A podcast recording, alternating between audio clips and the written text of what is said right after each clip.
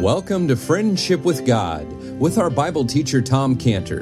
Today's message and previous messages can be listened to or downloaded for free at friendshipwithgod.org, friendshipwithgod.org, or find Tom Cantor on Facebook by searching for Tom Cantor and Friendship with God. Now, here is our Bible teacher, Tom Cantor.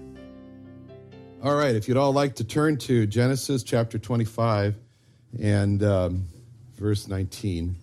And we'll begin with prayer. Lord, thank you so much for inviting us to yourself to be saved. Thank you for inviting us into your house to learn of you. Thank you, Lord, for the day when you will stand at the door and you'll invite us and say, Come into my Father's house. There's a mansion prepared for you. And we praise you for that in Jesus' name. Amen. Now, Genesis chapter 25, and uh, follow along, please, verse 19. These are the generations of Isaac, Abraham's son. Abraham begat Isaac. And Isaac was 40 years old when he took Rebekah to wife, the daughter of Bethuel the Syrian of Padanaram, the sister of Laban, sister to Laban the Syrian. And Isaac entreated the Lord for his wife because she was barren. And the Lord was entreated of him, and Rebekah his wife conceived. And the children struggled together within her, and she said, If it be so, why am I thus? And she went to inquire of the Lord. And the Lord said unto her, Two nations are in thy womb, and two manner of people shall be separated from thy bowels, and the one people shall be stronger than the other people, and the elder shall serve the younger. Verse 24. And when her days to be delivered were fulfilled, behold, there were twins in her womb. And the first came out red, all over like an hairy garment, and they called his name Esau. And after that came his brother out, and his hand took hold on Esau's heel and his name was called Jacob. And Isaac was threescore years old when she bare them. All right, now, in our last study, we started in verse 19 with a consideration of that important Hebrew word teledoth. And we saw that in verse 19 where it says, These are the generations, these are the teledoth of Isaac, which is Abraham's son. Abraham begot Isaac. See, the striking part of verse 19 is that exact same teledoth word appears in verse 12 speaking about Ishmael, when it said, These are the generations, the teledoth of Ishmael, Abraham's son, whom Hagar the Egyptian, Sarah's handmaid, bare unto Abraham. And the exact same teledoth word appears in verse 13, speaking of the sons of Ishmael, where it says, These are the names of the sons of Ishmael by their names according to their teledoth, their generations. And we considered this Hebrew word teledoth that's been translated as generations, and we saw how special that word is because it doesn't mean history. It doesn't mean history. Verses 19, 12, and 13 are not saying, and this is the history of Isaac and the history of Ishmael and the sons of Ishmael, because teledoth doesn't mean history. Teledoth means generation, or, and it's a good choice that they use for that word because it really means to generate. It means to bring forth. So verses 19, 12, and 13 are saying to us, this is what Isaac and Ishmael and the sons of Ishmael, they generated or they brought forth in their lifetimes. And what's significant about what Isaac brought forth in his lifetime is two verses down, where it says in verse 21, and Isaac entreated the Lord for his wife. See, what Isaac generated or brought forth in his lifetime were these momentous, significant prayers to God. And that moved God to answer those prayers and to effect an eternal change in the course of history. And we saw that this was in stark contrast to Ishmael and to his sons who brought forth or they generated relatively unimportant, trivial, insignificant towns and castles that, like grass, appeared temporarily and then they were cut down and then burned into smoke and just disappeared into this historical blur of vain accomplishments. And so, looking at verses 19, 20, and 13, it causes us to see this difference in between the teledoth generations of Ishmael and his sons and the teledoth generations of Isaac. And that causes us to see that just as there was a personal teledoth history, a generation, or bringing forth for Isaac and for Ishmael and for the sons of Ishmael, there's a personal teledoth for each one of us in this room. And the searching question that confronts each one of us right now is how is our personal teledoth, our generation, shaping up for our lives?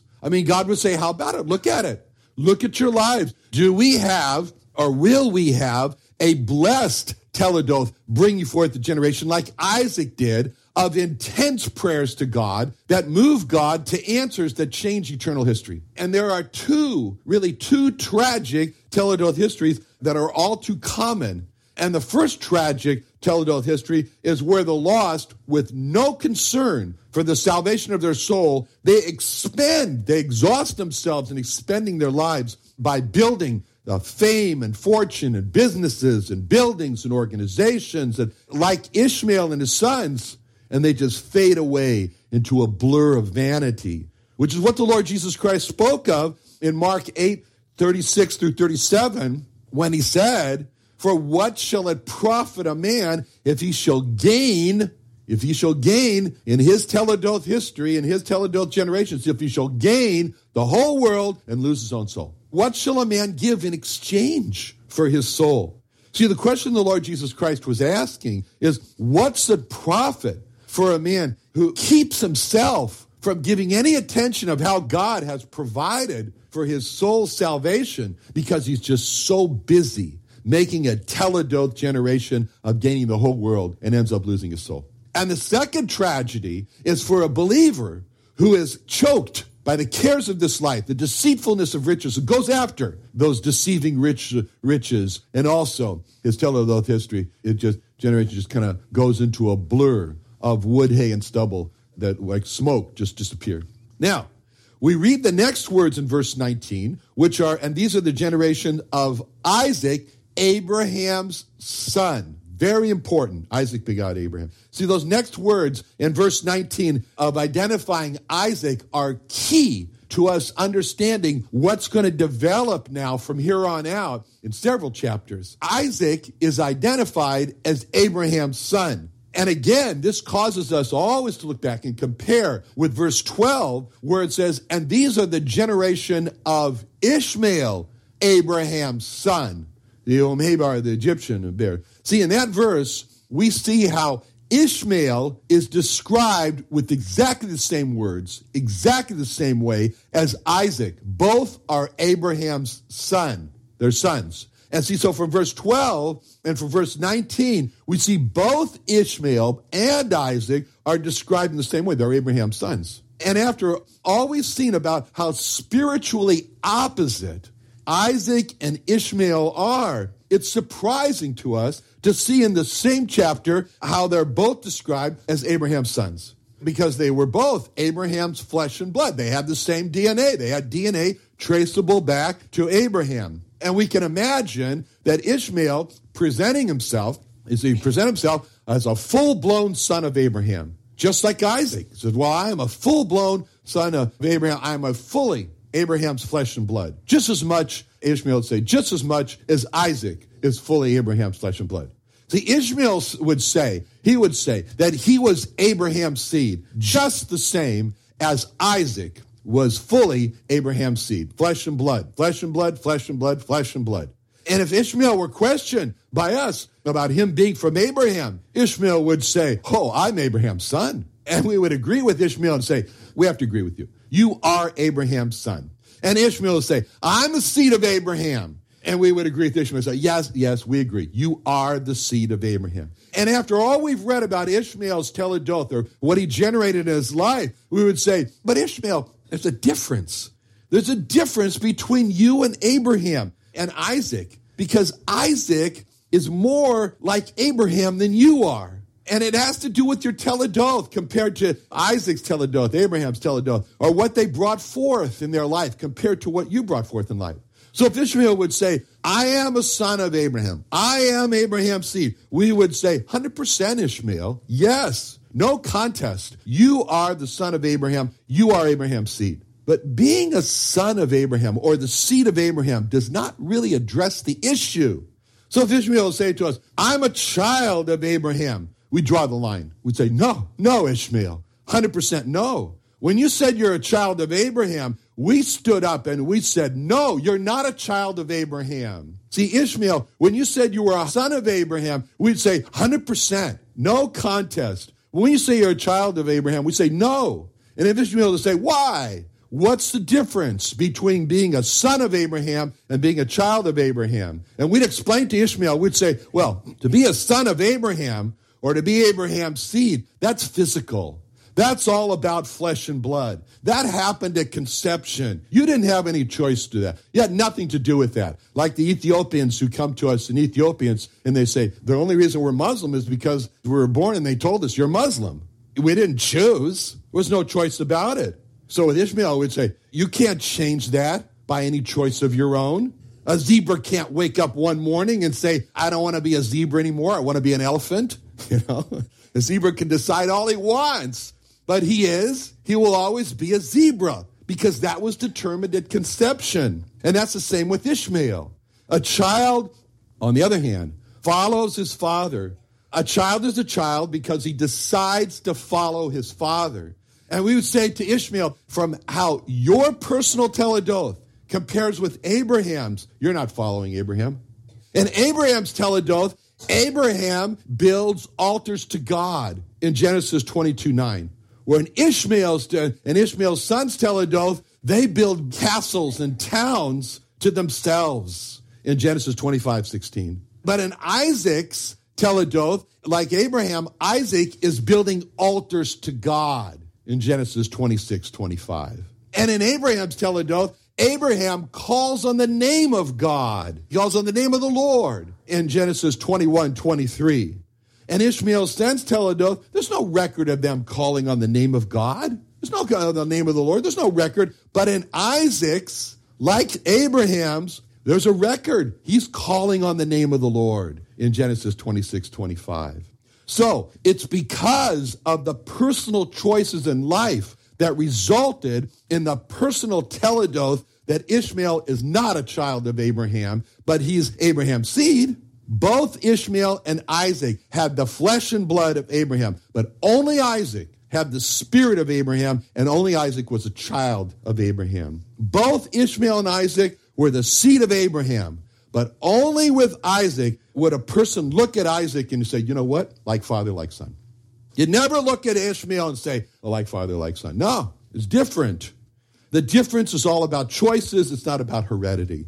I have two nieces and they are identical twins from my brother. And as identical twins, they have exactly the same DNA. That's what it means when they're identical twins. They're not fraternal twins, they're identical twins. They have the same DNA. As identical twins, they have the same heredity.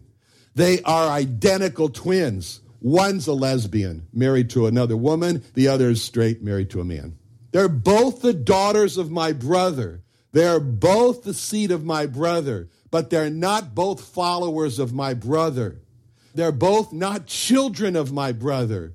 This is the difference between being a son of Abraham, uh, the seed of Abraham, and being a child of Abraham. And that was the difference between Ishmael and Isaac. And that was the difference between, and that is the difference between, it was and it is, between the majority of the Jewish people who reject God's Messiah, the Lord Jesus Christ, and the minority or the remnant of the Jewish people who embrace God's Messiah or the Lord Jesus Christ. The issue came down to this point where the Lord Jesus Christ made this difference between son and seed and child crystal clear when he said in John 8, 33 through 40, they answered him, We be Abraham's seed, and we're never in bondage to any man. How sayest thou, you shall be made free?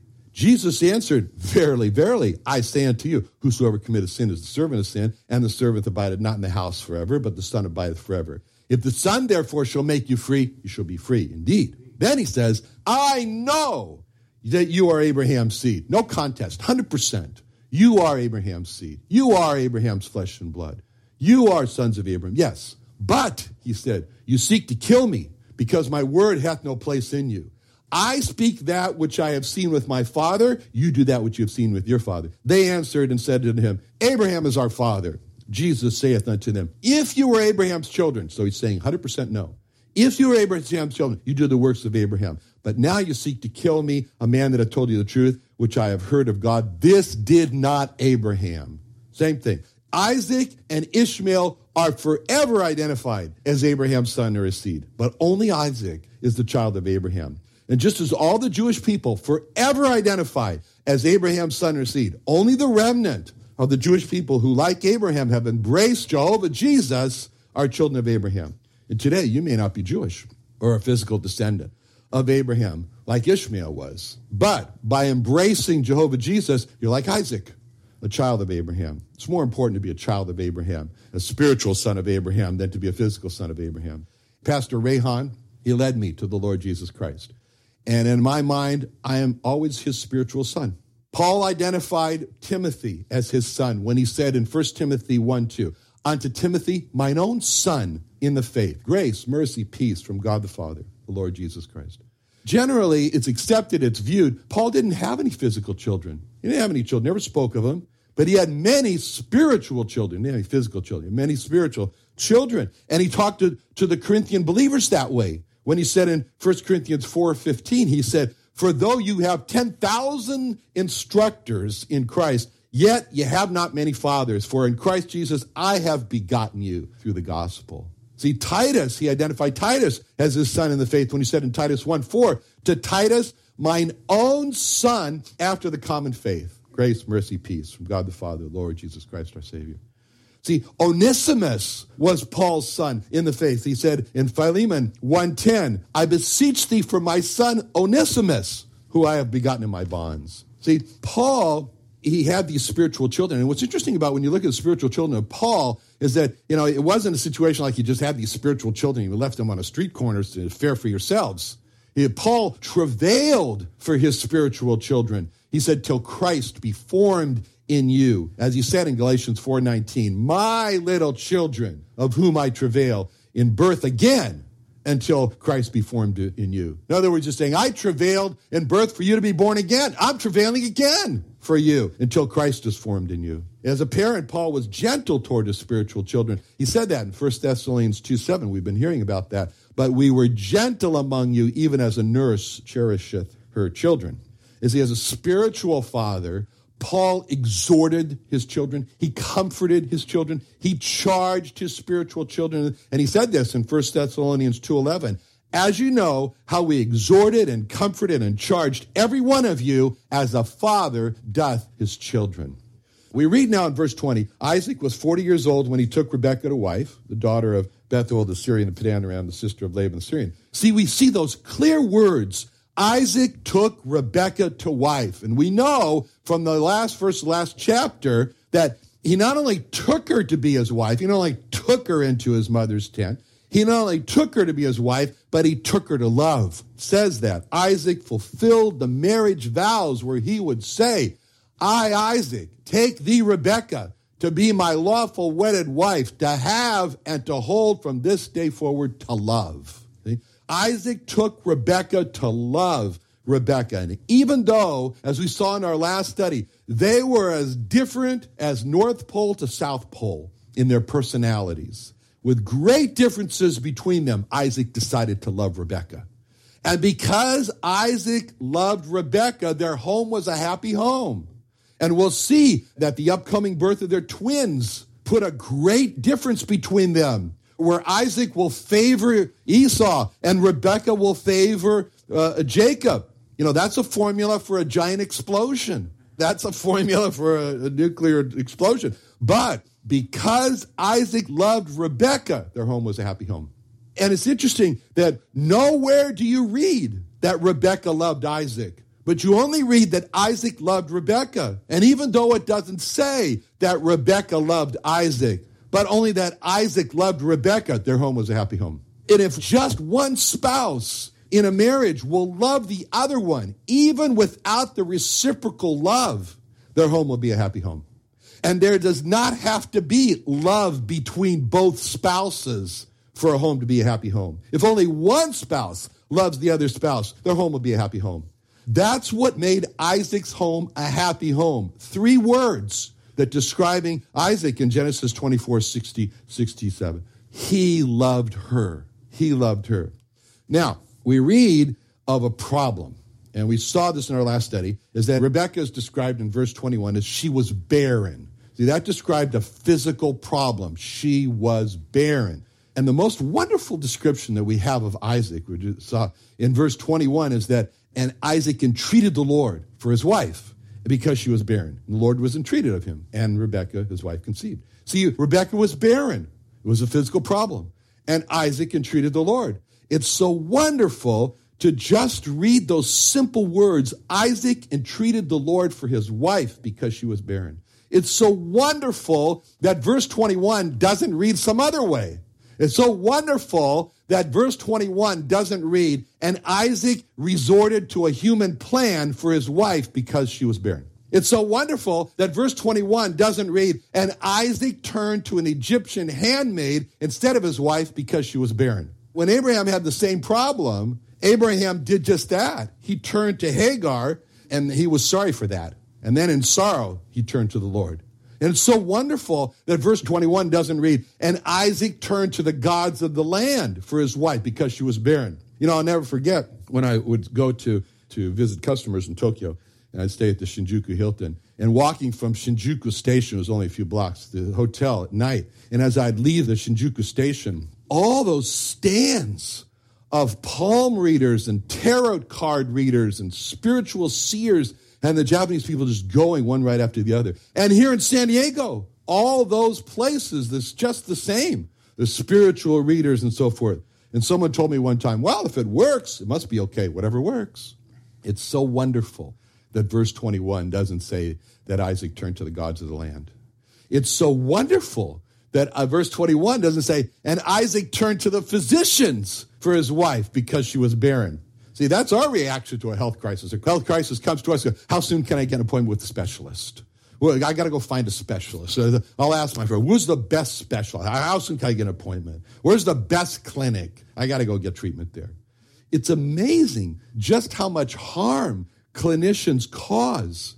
I mean, Hippocrates, he couldn't have said something better in his first oath. Don't do, cause any harm.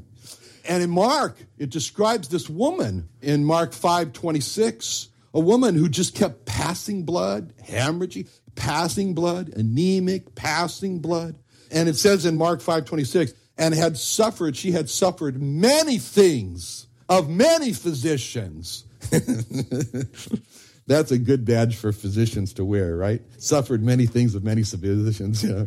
And had spent all that she had, and don't forget that part, and had spent all that she had, and then the next part, and was nothing bettered, but rather grew worse. You know, so, uh, who would like to sign up to go to medical school now?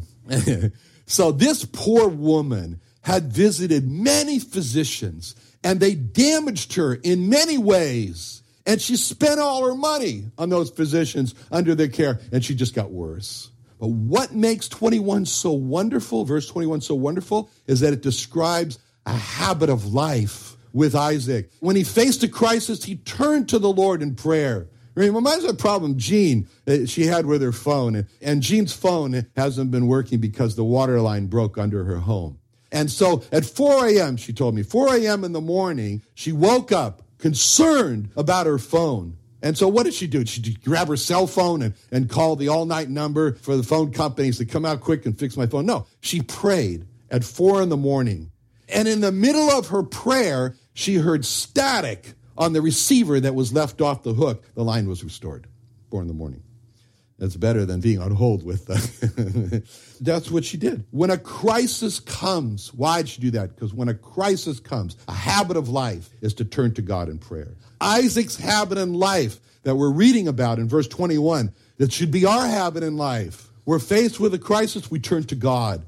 And Isaac, he didn't just pray casually to God, for his wife, he earnestly called on God. He called out to God. You know, Isaac had a passive personality. We've already seen that. I mean, the picture, the classic picture of Isaac is following Abraham up Mount Moriah. You know, that's a picture of the life of Abraham. Father, where's the lamb? God will provide. Okay, I'll follow. You know, that's Isaac. That wouldn't be Rebecca.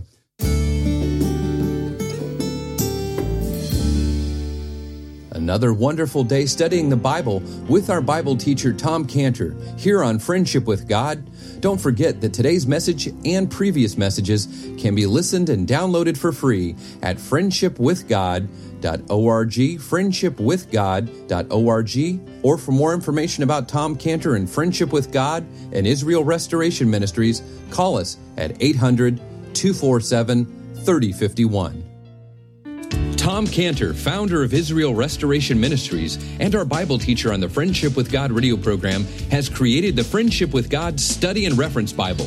It's a King James study and reference Bible with over 2,200 total pages, 13 and a half point large font, and has over 600 pages of Bible helps and resources. It has Hebrew root notations in the Old Testament and over 30,000 Bible column and inline scripture references. It also includes daily bread reading notations, a tour of the Bible's scripture journey, 12 custom made full color maps, and a full color 9 page History of Israel timeline map. Not to mention incredible concordance and the most popular Bible scripture references section, Bible reference help section, and hundreds and hundreds of other personalized pages from Tom Cantor to grow your friendship with God. It's printed on Finland thin paper printing technology and covered in a black lambskin leather cover with gold lettering. To order your Friendship with God Study and Reference Bible, go to our homepage on friendshipwithgod.org. Friendshipwithgod.org.